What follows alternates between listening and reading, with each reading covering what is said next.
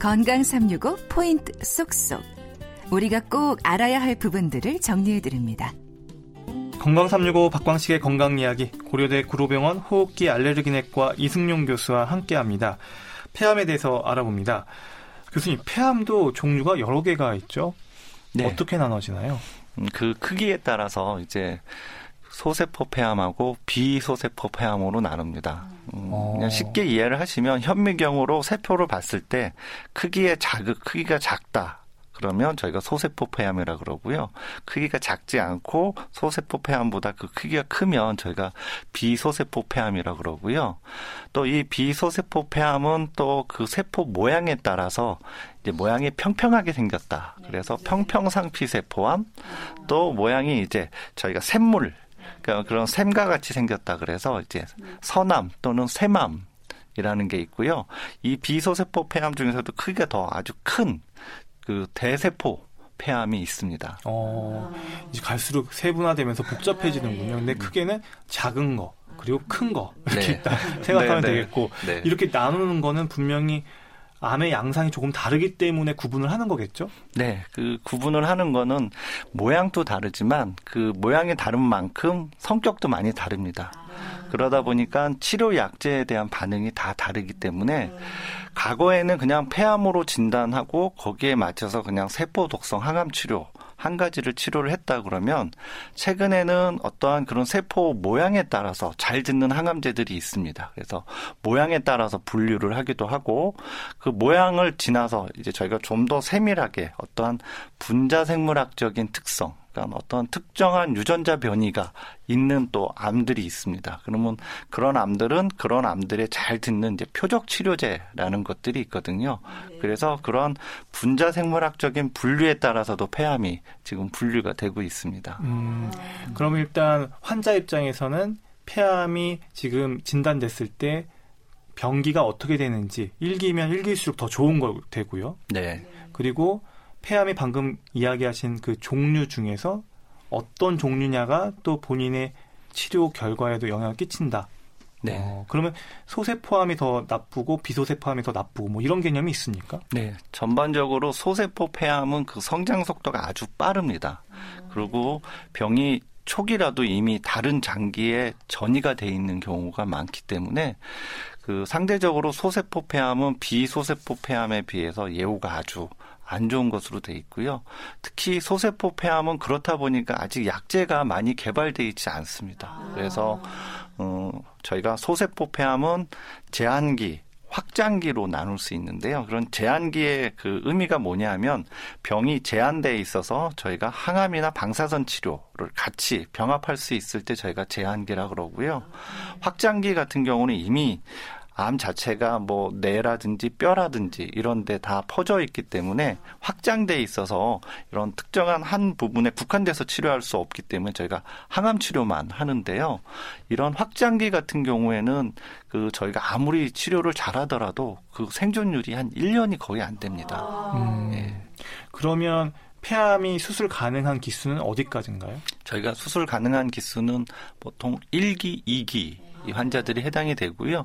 최근에는 이제 다학제 진료를 통해서 다른 치료 방법, 뭐 항암 치료나 방사선 치료로 선행을 하고 나서 이제 수술로 가는 환자들 같은 경우는 3기에 해당되는 환자들도 수술이 가능할 수 있습니다. 음, 그러면 그 항암 치료에는 표적 치료하고 면역 항암 치료가 있는 건가요?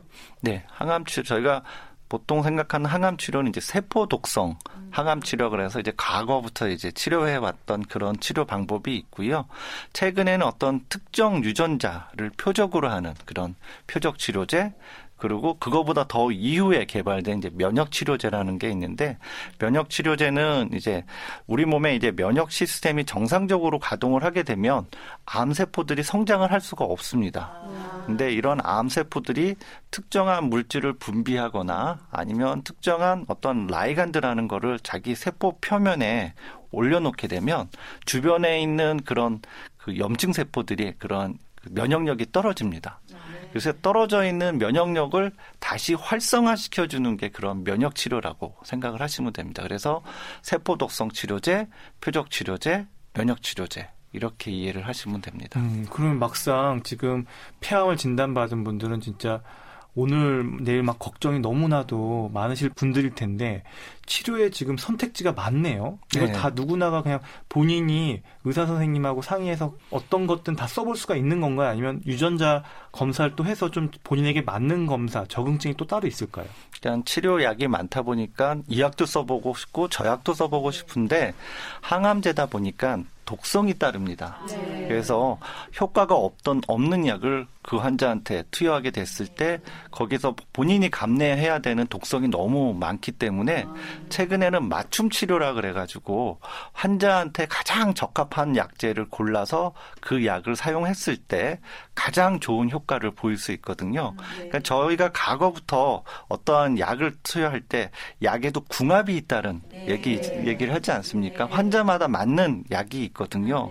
그런 개념이 최근에 이제 도입이 됐다라고 생각하시면 됩니다. 그래서 병원에 가면 자꾸 검사만 한다 그러는데 그 검사하는 과정이 그 환자한테 가장 적합한 약제를 골라주기 위해서 그러니까 처음에는 진단을 하기 위해서 저희가 검사를 하고요. 그 진단이 되면 그 세포의 모양을 가지고 어떤 모양일 때 이한 모양이 나타나면 거기에 맞는 약을 사용하기 위해서 저희가 또 검사를 하고 거기에서도 안 나오면 저희가 이제 분자 생물학 적으로 어떠한 유전자 변이가 있는지 검사를 또 하거든요. 그래서 거기에 유전자 변이가 있으면 그 유전자 변이에 맞는 약을 쓰게 됩니다. 음, 그러면 항암제에 대해서 조금 더 궁금한 게요. 세포 독성 치료제, 표적 치료제, 면역 항암 치료제. 각각의 좀 짧게 좀 장단점이랄까요? 이런 것들이 있기 때문에 계속 개발이 되고 있는 걸 텐데 어떤 것들로 정리해 볼 수 있을까요? 세포 독성 치료제는 특징이 뭐냐 하면 우리 몸에서 세포 분열을 빨리 하는 세포들의 세포 분열을 멈추게 하는 약제가 세포 독성 항암 치료라고 빨리 자라는 암에 좋겠네요. 네. 그러다 보니까 우리 몸에서 빨리 자라는 세포들이 있는데 머리라 머리카락이라든지 아니면 장내 세포 같은 경우는 그 성장 속도가 되게 빠릅니다. 그래서 거기에 손상을 받기 때문에 아, 저희가 항암 치료하면 머리가 빠진다 그러고 막 토하기도 하고 네. 설사를 하기도 하고 그런 이유가 그런 이유가 있고요. 표적 치료제는 어떠한 특정한 유전자가 이제 변이가 생기면서 그 변이로 인해서 세포가 계속 활성화되면서 이제 암으로 변하는 거거든요. 그래서 어떠한 특정 유전자 변이에 그거를 어, 활성화되는 과정을 멈추게 하는 게 표적 치료제라고 생각을 하면 됩니다. 그렇기 때문에 이런 머리카락이라든지 장내 이런 세균 장내 쪽 세포하고는 관련이 없기 때문에 세포 독성 항암제보다는 확실히 그 부작용이 적습니다. 음. 그리고 그 표적이 있는 대신 그 표적이 있는 환자들한테만 잘 듣는다는 쓸 수 있는 사람들이 제한적이군요. 네, 제한적이라고 할 수 있고요.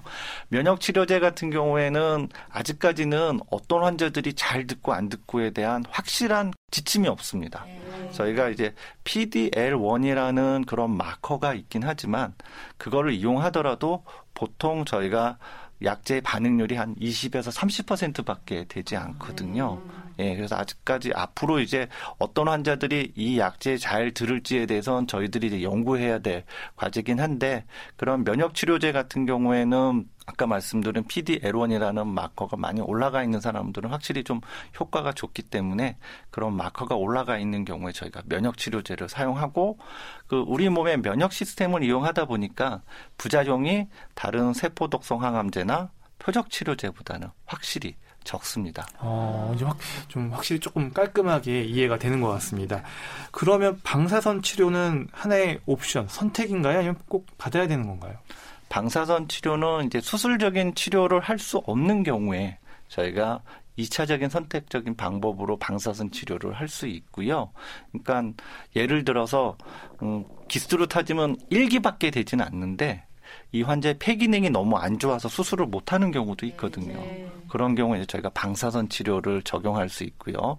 또 다른 방사선 치료를 적용할 수 있는 분야는 이미 병이 많이 진행돼 있는 경우에 그러니까 뼈라든지 아니면 가슴 흉벽에 폐암이 파고 들어가는 경우들이 있거든요. 그런 경우에는 아주 극심한 통증을 호소합니다. 그런 경우에 이제 그런 뼈 전이라든지 가슴 흉벽 전이를 대상으로 방사선 치료를 하는 경우에 이런 통증 경감 목적으로 저희가 방사선 치료를 합니다. 음. 네. 또 방사선 치료도 단순히 한 종류만 있는 게 아니라 여러 가지가 있죠. 그것도 항암 치료처럼 좀 세분화돼서 좀 정리가 가능할까요? 방사선 치료 이제 기계가 많이 이제 발전을 하면서 어, 과거에 이제 방사선 치료는 2차원적인 방사선 치료라고 보시면 되고요. 지금의 이제 방사선 치료는 이제 2차원을 넘어서 이제 3차원. 그러니까 환자가 음, 방사선이라는 거는 어떠한 특정한 그런 종양이 있으면 그 종양에 맞춰서 방사선을 이제 쪼게 되는데 네. 그 종양이 이제 폐 같은 장기 같은 경우는 숨을 쉬다 보면 그 종양의 위치가 자꾸 바뀝니다. 네. 그러다 보니까 저희가 사격을 해야 되는데 아, 그 계속 움직이는 네, 표적이 자꾸 움직이는 거죠. 그러니까 그거에 맞춰서 기계가 이제 같이 아. 따라가면서 할 수 있을 그런 방사선 치료 방법. 들이 있고요. 그래서 아. 최근에는 자꾸 기계가 개발이 되면서 그렇게 표적에 따라서 움직일 수 있는 방법. 또 토모세라피라 그래서 어떤 저희가 CT를 찍듯이 CT를 찍어가면서 정확한 표적을 저희가 잡아내서 거기만을 방사선을 투여할 수 있게끔 하는 그런 치료 방법들이 있습니다.